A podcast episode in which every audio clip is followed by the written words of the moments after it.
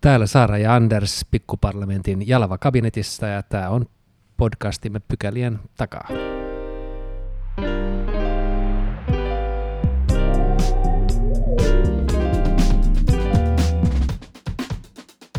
Mennään ensimmäiseen pykälään ja tänään keskustellaan startupeista.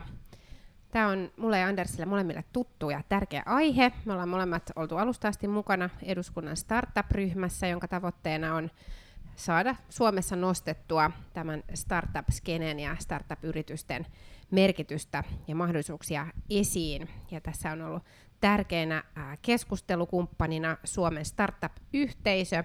Tänään me ollaan saatu vieraaksi Suomen startup-yhteisön ekonomisti Josef Chad. Kovasti tervetuloa. Kiitos kutsusta. Sä oot aikaisemmin toiminut julkisten ja hyvinvointialojen liiton ekonomistina yhteiskuntavaikuttamisen ja kansainvälisen edunvalvonnan toimialueella ja, ja on aikaisempia tehtäviä tiedontuotannon ja tutkimushankkeiden parista, niin miltä nyt on tuntunut työskennellä tällaisessa startuppien äh, startup-järjestössä, eli varsin uudessa yhteisössä? Joo, oikein meni toi tausta. Tosiaan aika pitkälti, pitkälti on tehnyt tutkimus- ja, ja vaikuttamistyötä noissa aikaisemmissa hommissa. Tämä siirtymä startup-skeneen oli, oli tota, se vähän yllättävä. Se tuli nopeasti ja, ja asiathan liikkuu startupeissa tosi äkkiä ja tota, se kenttä muuttuu paljon ja, ja siellä on niin kuin, tosi nopeasti nousee uusia haasteita, jotka pitää ratkaista, niin se on huomannut tässä niin kuin omassa työssä alku on ollut tosi vauhdikasta ja uusia juttuja on tullut tosi nopeasti. Mutta sitten taas toisaalta niin se tuki myös, mitä, mitä meidän pieneltä tiimiltä tulee, niin se on ollut aika arvokasta ja sen avulla on sitten päästy eteenpäin. Joo, tämä Suomen startup-yhteisö perustettiin tosiaan viime vuonna, eli se on varsin tuore yhteisö ja, ja kasvu on ollut vauhdikasta, niin kuin startup, äh, startup-yrityksilläkin parhaimmillaan on. Nyt jäsenyrityksiä tällä yhdistyksellä, yhdistyksellä on jo ää, toista sataa pitkälti, 160, ja jäsenhakemuksia kuulemma tulee jonoksi asti lisää. Kertoisitko sä vähän, että minkä tyyppisiä yrityksiä siellä ää, startup-yhteisön jäseninä on? Minkä, minkälaisia jäseniä tähän yhteisöön on hakeutunut? Joo, tota, Eli siis luvuista sen verran, että silloin kun tämä yhteisö perustettiin viime vuonna, niin jäseniä oli se noin 100. Ja, ja tosiaan nyt on se 160, eli on tullut aika nopeasti kasvua. Meillä on hakemuksia vajaa 30 tällä hetkellä vedossa, että ne sitten käsitellään aina hallituksen kokouksessa ja katsotaan, että täyttääkö nämä hakijat sitten ne meidän kriteerit. Sitten vähän niistä, niistä jäsenistä, että mitä meillä siellä on, niin meillä on pääosin niin kuin kahdenlaisia jäseniä. Meillä on VC-rahastoja ja sitten meillä on varsinaisia startup-yrityksiä. Ja tota, meillä niin kuin kriteerit startupille on sellaiset, että et, et heillä pitäisi olla joku skaalautuva tuote ja he pyrkii niin kuin, kansainvälistymään ja kasvaa nopeasti. Ja, ja nämä on niin kuin ne pääehdot ja sitten tota, me katsotaan myös sitä ajatuksen tai niin kuin liiketoiminnan kypsyyttä. Ja me, me pyritään siihen, että jokaisella jäsenellä olisi kerättynä jonkin verran riski, riskipääomaa, eli sijoitettua pääomaa, joka osoittaa sen, että, että myös niin kuin siihen yritykseen luotetaan ulkopuolelta. Eli vähimmäismäärä 200 tonnia kerättyä rahoitusta. Mutta toisaalta meillä on myös yrityksiä, joilla ei ole kerättyä pääomaa, mutta he tekevät sitten jo myyntiä, jonka avulla he pystyvät itse rahoittamaan tätä kasvua. Et sellaisiakin yrityksiä löytyy.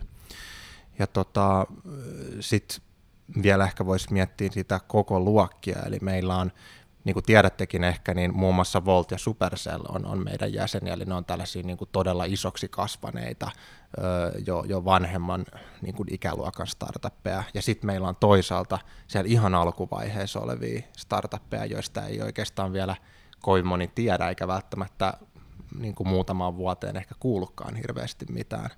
Ja se on se ideakin, että me, me kerättäisiin niin tämä koko kenttä yhteen ja, ja sitten meillä on niin kuin kaikenlaisia yrityksiä kaikista kasvuvaiheista ja näin.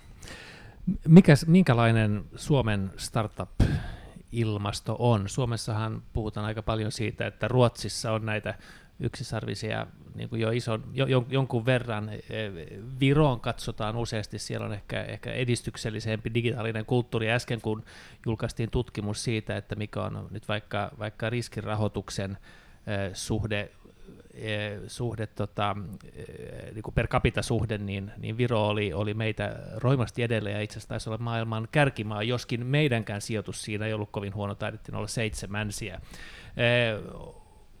Ehkä elää ehkä sellainen tarina, tai mulla on sellainen kuvitelma, että Suomessa kasvataan tietyn kokoisiksi, sitten ruotsalaiset ostaa meidät, ja sitten ne, ne yrittää markkinoida, markkinoida meitä, meidät maailmalle.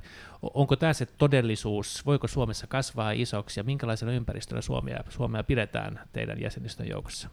No viimeisen ehkä noin, noin 5-10 vuoden aikana niin Suomi on mennyt paljon eteenpäin siinä, että millaisia yrityksiä täällä kasvaa. Ja, ja tota, mä näkisin, että No siis ensin kun ajatellaan startuppien kasvua, niin monet näistä niin kuin menestyneistä yrittäjistä, niin he on saattanut aikaisemmin olla jo jossain startupissa töissä.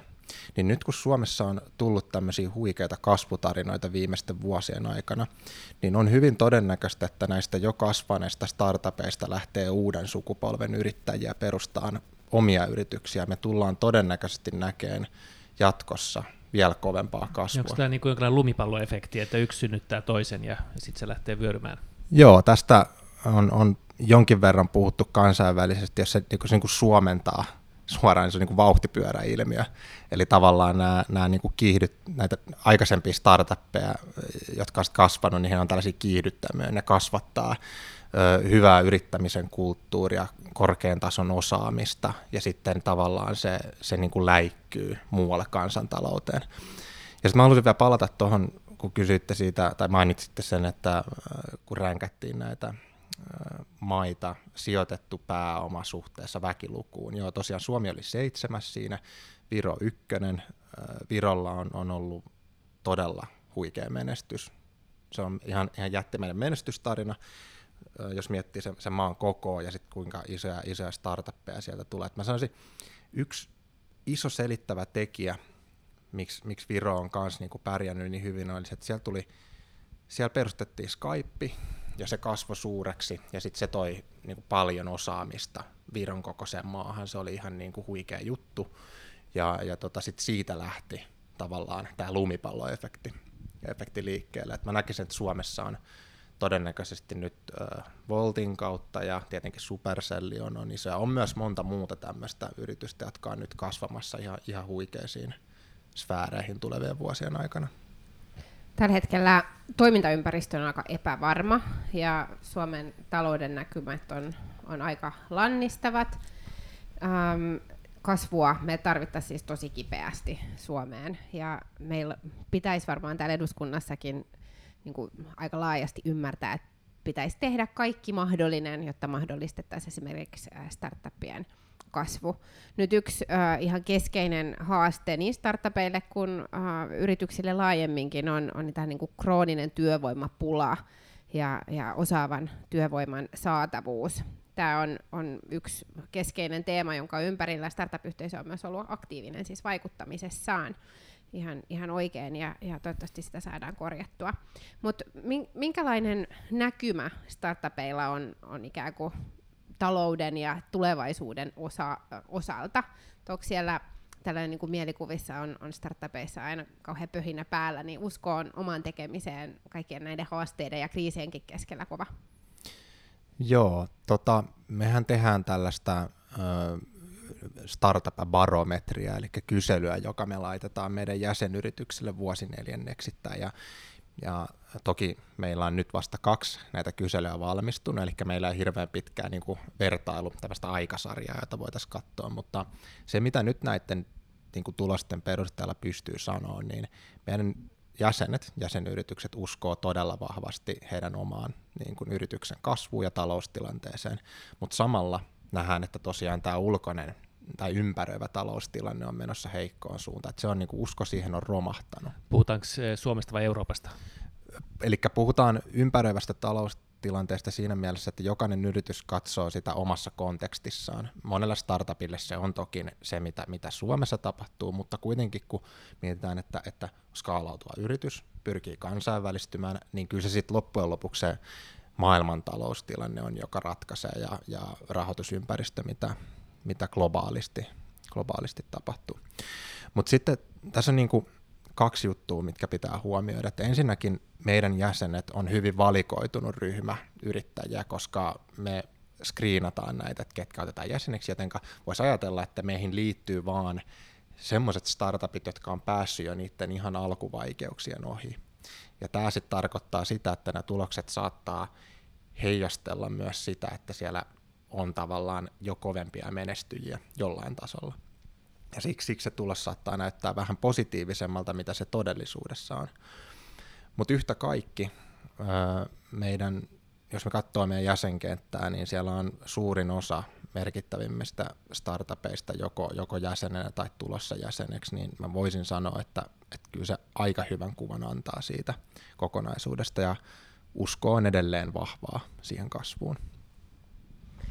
Teidän barometrin mukaan niin ilmeisestikin aika vahvaakin kasvua ainakin liikevaihdon luvuilla olisi, olisi niin kuin näköpiirissä tai, tai johon uskotaan, ja, ja T&K-investointeja, joita Suomen kipeästi tarvittaisiin, niin, niin olisi täältä startup-puolelta ihan merkittäviä summia tulos lähivuosina. Mitkä on sellaisia keskeisiä toiveita päättäjille, että miten me voitaisiin vaikka ensi hallituskaudella, jos nyt sattumalta Andersin kanssa täällä vielä törötetään, niin... niin... Sehän veisi pohjan tässä koko podista, jos me oltaisiin molemmat siellä. niin, no aivan, mutta siis täällä talossa kuitenkin, niin, niin tota, mit, mit, millä keinoin voitaisiin tukea tätä, tätä kasvua ja, ja niitä investointeja, mitä startup-yrityksistä olisi Suomeen saatavissa? Joo, eli siis noista, noista kasvuluvuista vielä, niin joo, aivan siis huikeata. Tälle vuodelle ennakoidaan 4, noin 4,8 miljardia liikevaihtoa. Se on 33 pinnaa enemmän kuin viime vuonna, ja, ja tota, sitä aikaisemminkin kasvu on ollut tosi kovaa. Ja sitten noista T&K-investoinneista, mikä on nyt semmoinen, mikä sanoikin, että Suomeen tarvitaan niitä, niin siellä se kasvu on, on niin kuin, mä näkisin, että se on jopa vielä huikeampaa. Eli... jotain positiivisia lukuja. Näin, joo. joo. Mä olin itse tosi yllättynyt, kun, kun niitä lukuja kävin läpi. Mietin, mietin kyllä, että voiko nämä pitää paikkansa, mutta kyllä, se, kyllä ne pitää paikkansa. Mä, mä toivon, että, toivon, että tota, tämä kehitys jatkuu sellaisena. Mutta sitten viestiä niin kuin poliitikon, poliitikkojen suuntaan. Eli tota, niin kuin tässäkin jo aikaisemmin sivuttiin, niin se työvoiman saatavuus, se on niin kuin ihan ykköskysymys. Siis niin kuin ei ne yritykset loppujen lopuksi hirveästi eroa, jos ajattelet, että olisi vaikka niin kuin startup, joka kilpailee muiden vastaavien startuppien kanssa, niin yleensä alustat on hyvin samanlaisia, menetelmät jopa on hyvin samanlaisia, mutta se, mikä ratkaisee, että tuleeko sitä voittaa, niin se on ne ihmiset, ketä siellä on. Mm. Eli ne, ne, ne työvoima, se osaaminen, se on niin kuin sellaista, mitä sä et voi korvata oikein millään erilaisia alustoja voi ostaa ja, ja niin kuin tämmöisiä oheispalveluita, että sun yritys pärjää, mutta se osaaminen on ihan ykköskysymys. Jotkut teidän jäsenethän lähti, lähti mukaan aikoinaan tähän Hive koulutusohjelmaa, jossa tota, ilmeisesti niin kuin itse otitte sitten, tai he ottivat niin kuin ratkaisun omiin käsinsä ja lähtivät kouluttamaan, kouluttamaan osaajia, mikä tavallaan kertoo varmaan aika ihmisestä ongelmasta, että koettiin, että Suomessa ei, ei kouluteta tarpeeksi muuten. Sitten me ollaan yritetty, tai täällä hallitus on, hyvä hallitus, on yrittänyt luoda tällaisia nopeutettuja kaistoja, mutta ilmeisesti nämä viranomaisprosessit on kuitenkin näistä kaistoistakin ja tällaisesta niin kuin selvästä niin kuin erikoisosaamisleimasta, niistä huolimatta kuitenkin vielä, vielä hitaat. Et onko kyse prosessista vai onko kyse maan vetovoimasta vai, vai mikä on se, se pullonkaula siihen, että saisi nyt vaikka ulkomailta osaajia? Joo, mä sanoisin, että on varmaan niin kuin molemmista. Eli Suomihan on tämmöinen niin kuin etäinen periferiamaa, joka on, se ei ole ainakaan kilpailuetu, mutta me ei siihen voida vaikuttaa, mutta on paljon asioita, mihin me voidaan vaikuttaa. Yksi on tämä niin kuin, niin kuin se prosessien, että miten, miten maahantulon prosessi toimii, kuinka nopea se on.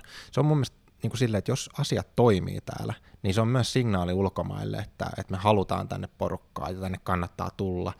Eli, eli se on myös niin kuin maan vetovoimatekijä siinä, siinä mielessä. Ja nyt me ollaan aika paljon käyty keskustelua meidän jäsenyritysten kanssa, että, että mitkä ne on ne isoimmat pullonkaulat, niin sieltä on nyt tullut viesti, että itse asiassa nämä Migrin prosessit, ne, niin kuin siis maahanmuuttovirasto, se toimii itse asiassa aika hyvin, mm-hmm. että se on mennyt paljon eteenpäin. Mutta sitten on kaikkea niin kuin kaikki muu, mikä siihen liittyy, mikä yleensä unohdetaan. Eli siis ö, vaikkapa pankkitilin avaaminen, mm, kun mm. tuut Suomeen, siinä saattaa kestää tosi kauan.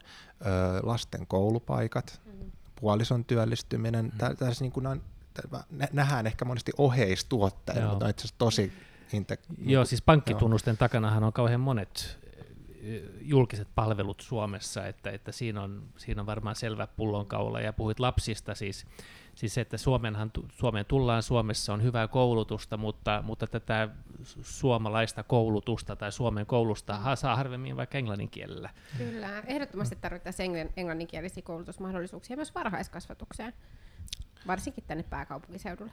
Joo, se on niin kuin kun ajatellaan nyt kun puhutaan niistä huippuosaajista, niin kun ne tulee Suomeen, niin useinhan he on perheellisiä. Eli, eli se on niin kuin, jos miettii sitä, että kun sä ajattelet sitä päätöstä, että mihin maahan sä meet, niin et sä ajattele pelkästään ittees, vaan sä ajattelet sun lapsia, totta kai sun puolisoa, millaiset mahdollisuudet heillä on.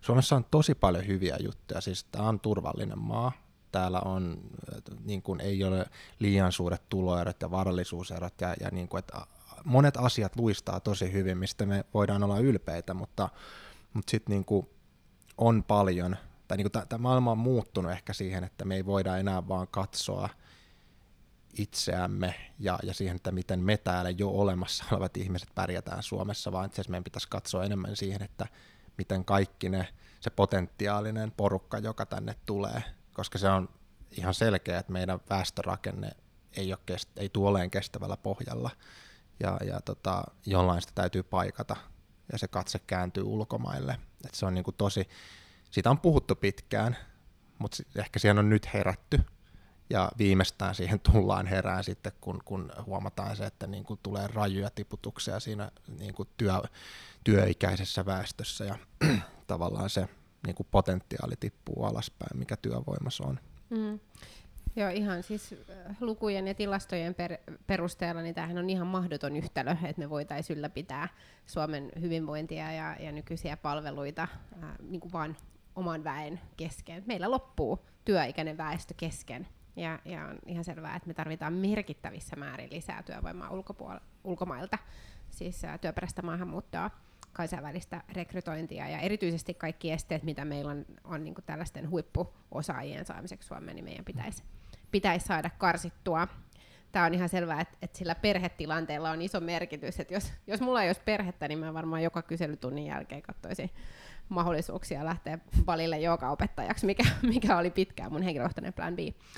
Mutta hei, tota, tästä Suomen vetovoimasta, niin ää, me ollaan monella tavalla ja monella mittarilla maailman paras maa, mutta sitä voi olla vaikea nähdä, jos, jos ilmestyy marraskuussa ää, loskaiseen, pimeään, sateiseen, synkkään ää, Helsinkiin. Ja, ja tänne on, on tota, kuitenkin ää, perustettu tällainen startup-tapahtuma nimeltä Slush. Sehän on kohta edessä ja, ja tota, tällainen ää, pieni valopilkku tänne, tänne pimeään ää, Pohjolaan keskelle synkintä talvea.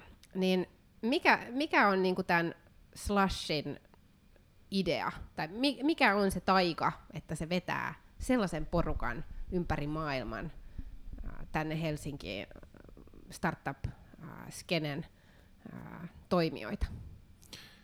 Joo, tota, Slash on ollut, ollut, tai miten mä näen Slashin, se voi olla erilainen näkemys, mikä, mikä muilla ihmisillä on, mutta, mutta mä näen sen, että se on tällainen niin kuin startup-yhteisöllisyyden ja sen porukan niin kuin luoma konsepti siitä, että me tehdään asioita yhdessä ja, ja, ja me niin kuin verkostoidutaan, keskustellaan ja viedään asioita eteenpäin yhdessä. Ja se on mun ymmärryksen mukaan lähtenyt siitä.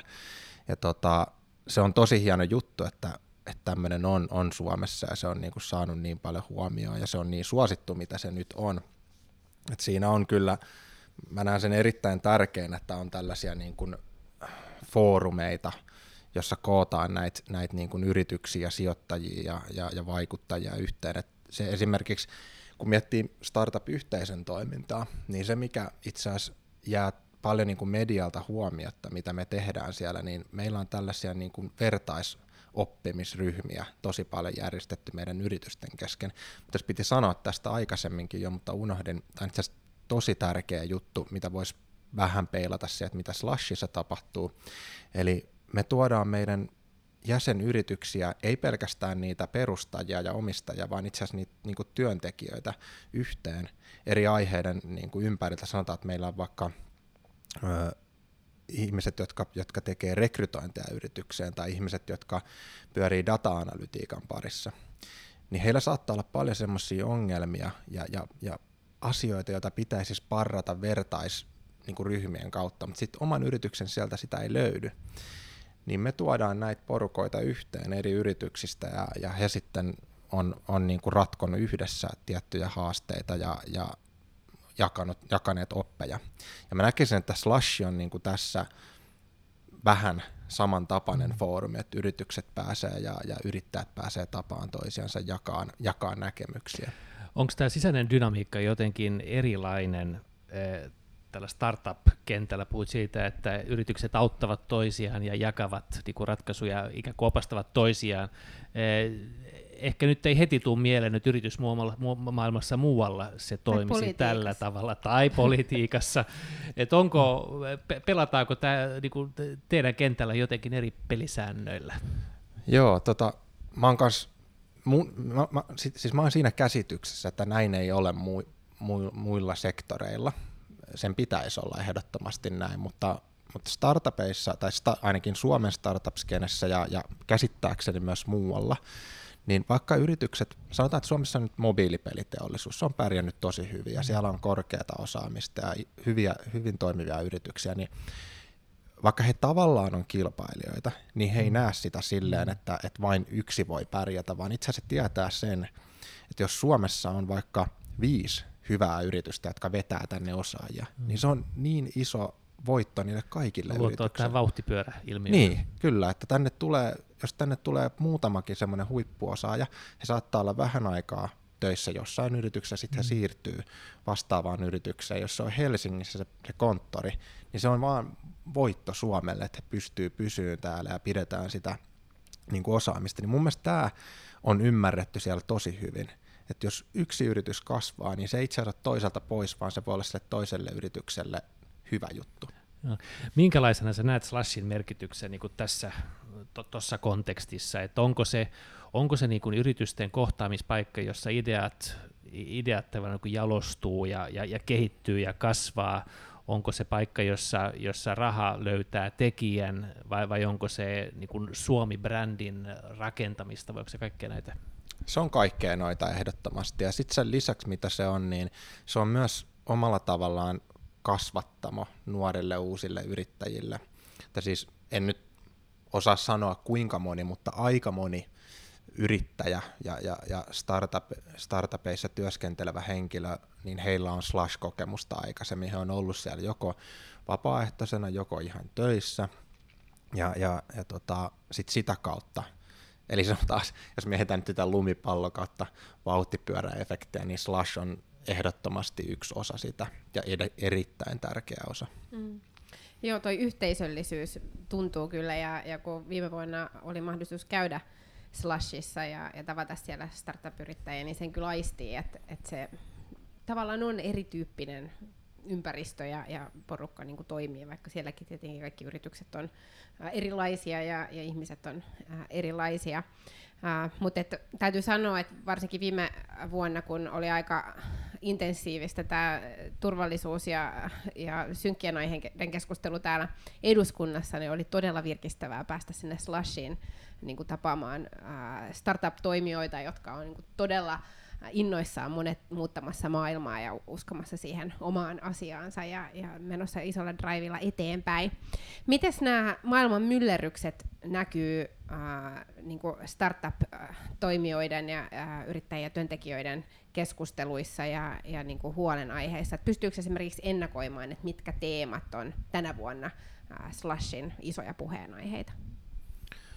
Joo, tota, ö, mä jos, jos nyt mietitään niin kuin maailman myllerrystä siinä mielessä, että mitä, mitä Ukrainassa tapahtuu ja millaiset, niin kuin, miten inflaatio jyllää, niin ne ei ehkä ole nyt semmoisia niin oleellisia teemoja. Mä, mä näkisin enemmänkin, että Slashissa ja, ja vastaavissa foorumeissa keskitytään niihin uusiin trendeihin, jotka teknologia-alalla muuttaa tätä skeneä oleellisesti. Esimerkiksi nyt voitaisiin puhua, että Web3 on, on sellainen aihe, josta tullaan käymään keskusteluja ja sitten niin kuin fintech-ala, eli siis tämmöinen, niin kuin, mitä se nyt suomeksi sanoo, rahoitusteknologia on, on iso juttu ja sitten kestävyys, ilmastonmuutoksen torjunta. Mä näkisin, että ne on sellaisia keskeisiä juttuja. Ehkä myös inklusiivisuus ja, ja tasa-arvo, että ne, ne on semmoisia, jotka lä, lävistää sit varmaan kaiken oikeastaan hyvin läpileikkaavasti. Mutta mä sanon, että noista asioista puhutaan ja niistä, niistä käydään keskustelua, että millaista osaamista missäkin maassa on ja ketkä mahdollisesti sitten voisi olla niitä, niitä voittajia niillä aloilla, koska siellä tullaan luomaan todennäköisesti tulevaisuudessa erittäin kova arvonlisää. Innostavia teemoja, just pitkälti niitä, minkä parissa mekin täällä pyöritään, mutta pikkasen eri näkökulmasta. Ei muuta kuin onnea ja menestystä kaikille startup-yrityksille. Joo, jäädään odottamaan, mitä, mitä sieltä ulos tulee. Mulla on kerrottu, että siellä on myöskin luvassa nyt parhaalle uudelle idealle aika iso palkinto tänä vuonna. Siellä on Slashin taustalla olevat henkilöt keränneet ison, ison rahoituspotin yhdelle, yhdelle, yhdelle tota, onnelliselle voittajalle. Mutta kiitos Jussef Saad vierailusta täällä. Kiitos teille, oli mukava olla. Kiitos, kiva kun tulit. Eli mennään toiseen pykälään ja tänään kyselytunnilla äh, lähdettiin äh, liikkeelle perussuomalaisten kysymyksellä niin kuin yleensä menee, tai niin kuin aina itse asiassa lähdetään liikkeelle, koska se on suurin oppositiopuolue mitä ilmeisimmin. Ja, ja, tota, ja he kysyvät jengirikollisuudesta. Mm. Joo, taustalla taisi olla tällainen äh, kriminaalipolitiikkaan liittyvä ohjelma, jonka perussuomalaiset on ihan vastikään julkaissut, ja he halusivat sitä, sitä promota kyselytunnilla ja, ja siihen liittyen ää, omia ehdotuksiaan tuoda esiin ja, ja kysyä hallitukselta sitten, että aiotteko Joo. toteuttaa. Ja tässä ohjelmassa ilmeisesti, jos on nyt oikein ymmärrän, muun muassa ää, tätä ää, rikosvastuu alaikäraja on laskettu 14 vuoteen, joka, jolle nyt ei taida löytyä kauheasti kauheasti sellaisia kestäviä perusteita, mutta, mutta se on toinen juttu. Mutta tällä mm. lähtivät liikkeelle. Joo, kyllä. Uh, en, en ole itse asiassa itse tutustunut perussuomalaisten kriminaalipolitiikan ohjelmaan kovin, kovin tarkasti, mutta he nostivat esille muun muassa uh, juurikin rangaistuksen, rangaistusten koventamisia, ja, ja tällaisia erilaisia näkemien epäkohtia nykyisessä lainsäädännössä. Ja yksi iso teema tämän kyselyn ympärillä oli, tai tämän kysymyksen ympärillä oli jengirikollisuus, joka on nyt Suomessa noussut itse asiassa aika vastikään puheenaiheeksi. Joo, Ruotsissahan se on ollut puheenaihe pitkään ja oli, oli iso puheenaihe vaaleissa ja, ja tavallaan varmaan myöskin vaikutti, vaikutti siihen vaalien lopputulokseen, että siellä on ollut siinä, missä tota, Suomessa me puukotetaan toisemme hengiltä, niin, niin Ruotsissa käytetään ampuma-aseita ja räjähteitä ja, ja, ja niin kuin hyvinkin näyttävästi viime aikoina on niin lisä, lisääntynytkin huomattavasti ja se on ihan syystä herättänyt keskustelua ja, ja huolta ja, ja perussuomalaisten narratiivi tässä oli se, että, että Suomi on Ruotsin tiellä että, että meilläkin kehitys on, on, on mennyt huolestuttavaan suuntaan. Sinänsä molemmat maat taitavat vieläkin olla ihan maailman turvallisimpia, mutta, mutta tietenkin tämä niinku rikoksen niinku spektrin laajeneminen on, on, on tietenkin asia, josta on syytä olla huolissaan, ja, ja ellei tällaisiin ongelmiin tartuta ajoissa, niin, niin tietenkin niitä on vaikeampi sitten, niihin on vaikeampi tarttua jälkeenpäin. Mm tällaisia ulkomaisista elokuvista tuttuja jengejä ei Suomessa perinteisesti ole ollut, mutta nyt ilmeisesti on ollut arvio myös poliisilta ja, ja suojelupoliisilta, että, että tällaista ilmiötä Suomessa jo näkyy. Ja kyllä se on, on ihan varmasti sellainen sisäisen turvallisuuden asia, mihin meidän on syytä kiinnittää huomiota. Tietenkin äh, keinot äh, ja lähestymistavat voi olla eri puolueilla sitten vähän erityyppisiä. Tässä yhteydessä hän, hän kokoomuksen edustajien joukosta äh, omissa kysymyksissä muistutettiin, että kokoomus on oman ohjelmansa julkaissut aiheeseen liittyen jo viime talvella ja ja itse asiassa oli ihan positiivinen vastaus, kun ministeri Mikkonen ilmoitti, että hän on tähän kokoomuksen ohjelmaan kyllä tutustunut ja, ja pitänyt sen äh, ehdotuksia, miten hän nyt muotoili, muotoili ihan kiinnostavina. Joo, mutta ehkä vähän tuntuu olevan sellaista niin kuin, diskrepanssia tämän, tämän tota, opposition kysymysten ja, ja todellisuuden välillä, että kysyttiin seksuaalirikoksista ja niitä, sitä lainsäädäntöä on itse asiassa uudistettu nytten ja, ja, ja, ja siinä on, on aika niin kuin tuntuvatkin, tuntuvatkin kiristykset, mutta käytäntöhän sitten usein sitten, tai johtuu tai se on käytännössä sitten riippuvainen siitä, että miten tuomioistuimet toimii, että niillä on tällainen tietty haarukka, rikoshaarukka, joka on nyt vaikka lapsiin kohdistuneissa törkeissä rangaistuksissa 4-12 vuotta, että sitten ne, ne soveltaa tätä, tätä sitten niin kuin parhaaksi näkee, ja, ja, ja tietenkin aina silloin, kun se osuu siihen alahaarukkaan, niin se herättää keskustelua. Mm. Ja ihan siis hyvästä syystä. Tämä seksuaalirikoslainsäädännön kokonaisuudistus oli tosi tarpeellinen ja, ja hyvä ää, lakikokonaisuus, minkä hallitus on tuonut ää, nyt tällä kaudella, jos hallitusta nyt vähän pitää kehuakin. Ää, pitää, pitää. Itse, itse tämä uudistustyö kuitenkin alkoi jo viime hallituskaudella ja, ja silloin oikeusministeri Häkkänen käynnisti tämän Joo, vi- viikko ennen vaaleja, jos oikein muistan. Hän käynnisti tämän asetti tämän työryhmän, että tota, sopivasti. No hän, hän kuitenkin pisti tämän alueelle silloin ja, ja tota, kokoomuksessa on, on teeman ympärillä oltu aktiivisia. Nyt Pihla Keto-Huovinen esitti tähän liittyvän kysymyksen ja, ja kyllä hän myös kysymyksessään ja, ja tässä muotoilussaan ää, niin kuin kertoi että tämä uudistus on tehty ja, ja siinä on, on niin hyviä elementtejä, mutta kiinnitti huomioon nimenomaan raiskauksien osalta tähän rangaistusasteikkoon. Eli äh, oli sitä mieltä, että äh, olisi voinut niin kuin, enemmänkin tehdä nimenomaan tämän raiskausten, äh, raiskauksista annettavien rangaistusten koventamiseksi. Joo, tämähän on siis, muista me poliitikot me usein vaaditaan kovempia rangaistuksia, niin kuin asioista. Ja sitten kun kysyy kriminologilta, niin ne harvemmin vaatii niitä, mm. että niillä on eri, erilainen lähestymistapa, että me helposti niin kuin ajatellaan tätä niin kuin oikeudenmukaisuuden kautta, että, että tavallaan kun tekee jotain hirveätä, niin sitten sen rangaistuksen pitää tuntua. Ja sitten kriminologit ajattelee sitä ilmeisesti pikemminkin sen kautta, että, että millä tavalla voidaan sitten saada ihminen jollain tavalla niin kuin yhteiskuntakelpoiseksi taas. Ja tällainen ikään kuin mikä on oikein, niin kuin oikea suhtaista, niin vastaus siihen kysymykseen on varmaan erilainen kuin se, mm. että millä tavalla saadaan sitten jotenkin yhteiskuntakelpoisia mm. ihmisiä ulos sieltä vankilajärjestelmästä. Joo, kyllä, kyllä, ja siis eihän niin kuin missään tava- tapauksessa tavoite pitäisi olla se, että meillä olisi mahdollisimman paljon ihmisiä vankiloissa kärsimässä mahdollisimman pitkiä tuomioita, että et jos nyt katsoo vaikka, että minkälainen tilanne Yhdysvalloissa on, niin, niin meillä on niin kuin opittavaa siitä, että miten ei ainakaan kannata asioita hoitaa. Et vankilat on aivan, aivan tupaten ää, täynnä ja, ja homma ei niin kuin kertakaikkisesti toimi.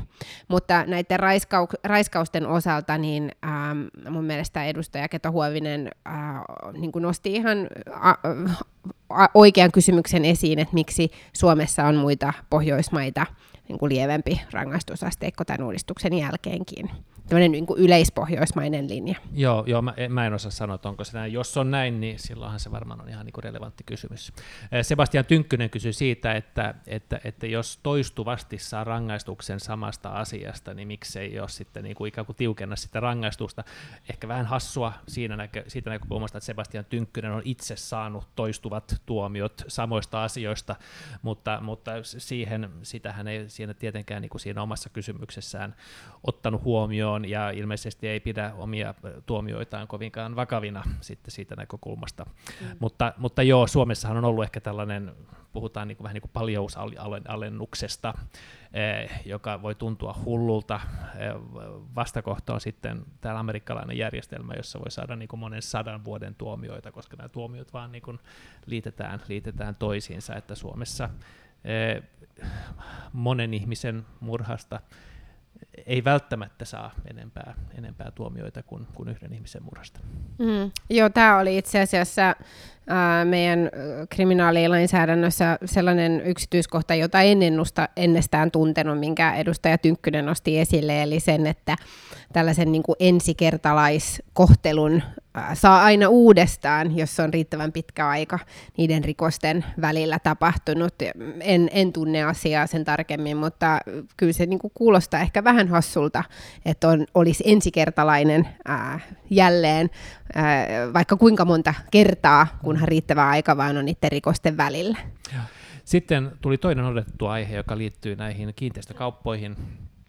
Eh, Hesari uutisoi tässä eilen siitä, että Niinisalon varuskunnan lähettyvillä on, on tällainen eh, jonkinlainen palvelutalo, vanhain koti, tällainen niin kuin asuntolatyyppinen rakennus on myyty, myyty sitten eh, venäläiselle toimijalle. Ja se niin kuin potentiaalinen ongelma tässä on se, että se on, se on lähellä, lähellä tällaista sotilastukikohtaa ja sen kautta strategisesti merkittävässä paikassa.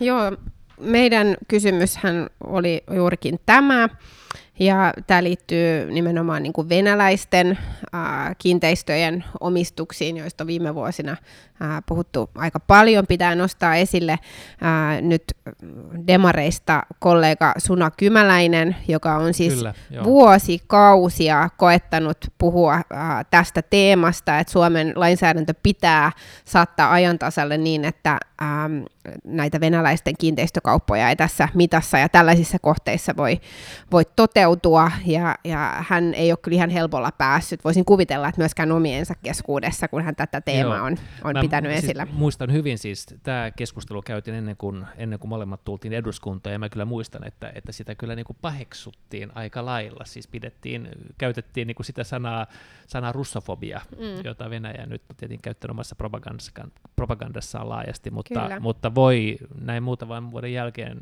ihan hyvällä syyllä sanoa, että, että Suna nosti esille kyllä ihan niin kuin relevantin kysymyksen, kyllä. jota sitten on yritetty korjata. Kyllä, kyllä. Siis kaikki kunnia edustaja Kymäläiselle, ja, ja tämä kyllä osoittaa, että kannattaa pysyä kannassaan, jos, jos on on epäkohdan ää, havainnut. Harmillisesti hän ei tainnut saada nyt puheenvuoroa ää, tuolla, no se on kyllä opposition kyselytunti, vaikka huomasin hänen yrittävän. Mutta kokoomus kysyi siis tästä teemasta, ja nythän ihan tänään ää, hallitus on kertonut puolustusministeri Kaikkosen toimesta, että ää, Suomen on tulossa, ää, tai eduskuntaan on nyt annettu ää, esitys siitä, että miten tätä lainsäädäntöä ää, kiristetään, mutta siellä lainsäädäntöön on hallituksen esityksessä jäänyt sellainen aukko, että se ei, ei koske tällaisia ää, niin kuin osakeyhtiöitä, eli ainoastaan niin kuin kiinteistöjä. Ja samaan aikaan meillä on turvallisuusviranomaiset, jotka on varoittanut siitä, että tällaista laitonta tiedustelutoimintaa voidaan harjoittaa myös, myös tällaisissa niin kuin yksityisissä asunnoissa, ja siihen tämä,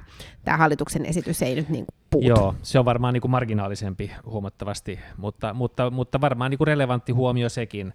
Eh, Antti Kaikkonen totesi tosiaankin, että valmistelu, tämän kiristyksen valmistelu aloitettiin jo helmikuussa, eli ennen tätä sotaa, ja nyt se on tulossa eduskuntaan.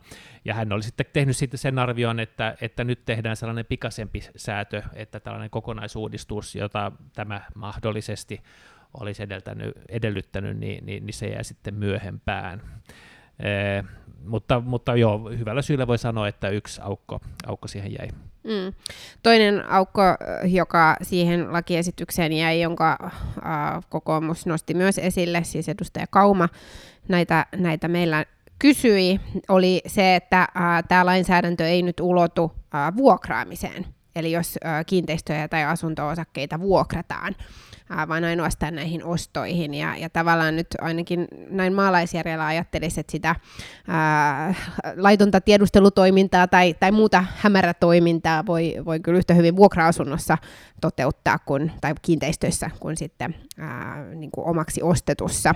Et ehkä tämä on niinku toinen sellainen epäkohta, johon, johon voisi vielä ehkä eduskuntakäsittelyssä joo, tarttua. Joo, se on ihan, ihan niinku hyvä, hyvä pointti, mutta huomionarvoista tosiaankin, että, että kiristykseen oli jo lähdetty ja sellainen on nyt eduskunnassa. Mä yritin saada kysymyksen tässä aiheessa ja mä olisin vähän laajentanut keskustelua. Ja nythän puhutaan puolustuskiinteistöissä, mutta on muutakin, ää, niin kuin, muutakin strategisesti tärkeää infraa. Euroopan tasolla on ollut keskustelua kiinalaisten omistuksista, ää, ne on nostanut ostanut osuuksia satamista, lentokentistä, ja nyt olisi tänään tai eilen, niin Scholz ilmoitti, että hän suhtautuu suopeasti siihen, ja. että kiinalainen valtionyhtiö osa, ostaa ison osuuden Hampurin satamasta. Suomessa kiinalainen rahoitus on kytketty erilaisiin infraprojekteihin, eh, ja musta tuntuu, että tämä on vähän sellainen, ollut sellainen sokea piste meillä, ja olisin kysynyt siitä, että, että pitäisikö Euroopan tasolla tehdä lainsäädäntöä, vai pitäisikö kansallisesti säätää lakia, lakeja, jossa myöskin tällainen strateginen infran omistu, omistusta tarkastettaisiin. Mm. Joo, tämä äh, saksalainen Demari Scholz kyllä jaksaa yllättää kerta toisensa jälkeen ja harvemmin kyllä positiivisesti, että ää, äh, aika, aikamoinen linjaus tänään häneltä ja, ja vastoin myös siis ää, äh, useita ministeriöitä ja, ja asiantuntijoita, jotka oli linjannut, että hän ei pitäisi lähteä, että onko tämä hänen niin kuin ihan yksityistä ajattelua vai mistä ihmeestä se lähtee. No että... hän on ilmeisesti ollut siis Hampurin pormestari aikaisemmin, en tiedä, että onko hänellä sitten jotain, jotain sellaista. Hän tietää jotain, mitä kukaan muu, muu Saksassa ei, no. mutta tämä olisi ollut itse asiassa hyvä kysymys, koska kyllä niin kuin sillä, mitä nyt esimerkiksi äh, Saksa ja, ja Scholz siellä niin kuin tekee, niin sillä on merkitystä koko Euroopan turvallisuuden ja tulevaisuuden kannalta. Ja ilman muuta niin kuin Eurooppa-tasoinen lainsäädäntö on, on niin kuin monesti ää, tarkoituksenmukaisinta. Mutta tietenkin me ollaan nyt täällä Venäjän rajanaapurina ja, ja meillä niin nämä on hyvinkin ajankohtaisia, joten on tosi, tosi tärkeää, että tällaiset ää, selkeät epäkohdat hoidetaan kansallisella lainsäädännöllä mahdollisimman pian kuntoon, miten, miten nyt hallitus on tämän ää, puutteellisen, mutta kuitenkin tärkeän lakiesityksensä mutta, tuon. Mutta selvän, selvän parannuksen kuitenkin. Kyllä, kieltämättä se on tärkeää saada ja. kuntoon. Ja eduskuntahan sitä nyt käsittelee, että voidaanhan sitä Kyllä. täällä saada vielä villottua. Joo, ja tämänhän Antti Kaikkonen toteskin siellä, toteskin tun, siellä kyselytunnilla, että jos on yhteisymmärrys siitä, että jotain pitää säätää, niin hänen puolesta voi ei, säätää. Ei ole ensimmäinen kerta tällä kaudella, kun hallitus pyytää eduskuntaa parantamaan omia lakiesityksiä. Joo, kyllä näin on joustava ja yhteistyöhenkinen tämä hallitus. Kyllä. Och så går vi till paragraf 3. På Instagram så cirkulerar det en sån utmaning där man berättar om vilka jobb man har gjort, vad man har arbetat med. Och det där, eh, jag blev påmind om den här utmaningen av min assistent igår och jag var och, och skrev mitt svar, men du har kanske inte sett den ännu? Det har jag gjort. Ah, du har sett den här utmaningen? Ja, men det, det var redan kanske två dagar äh. Ja, ja, det är ju en evighet mm. i den här sommarvärlden. Ja, ja. ja, på Instagram.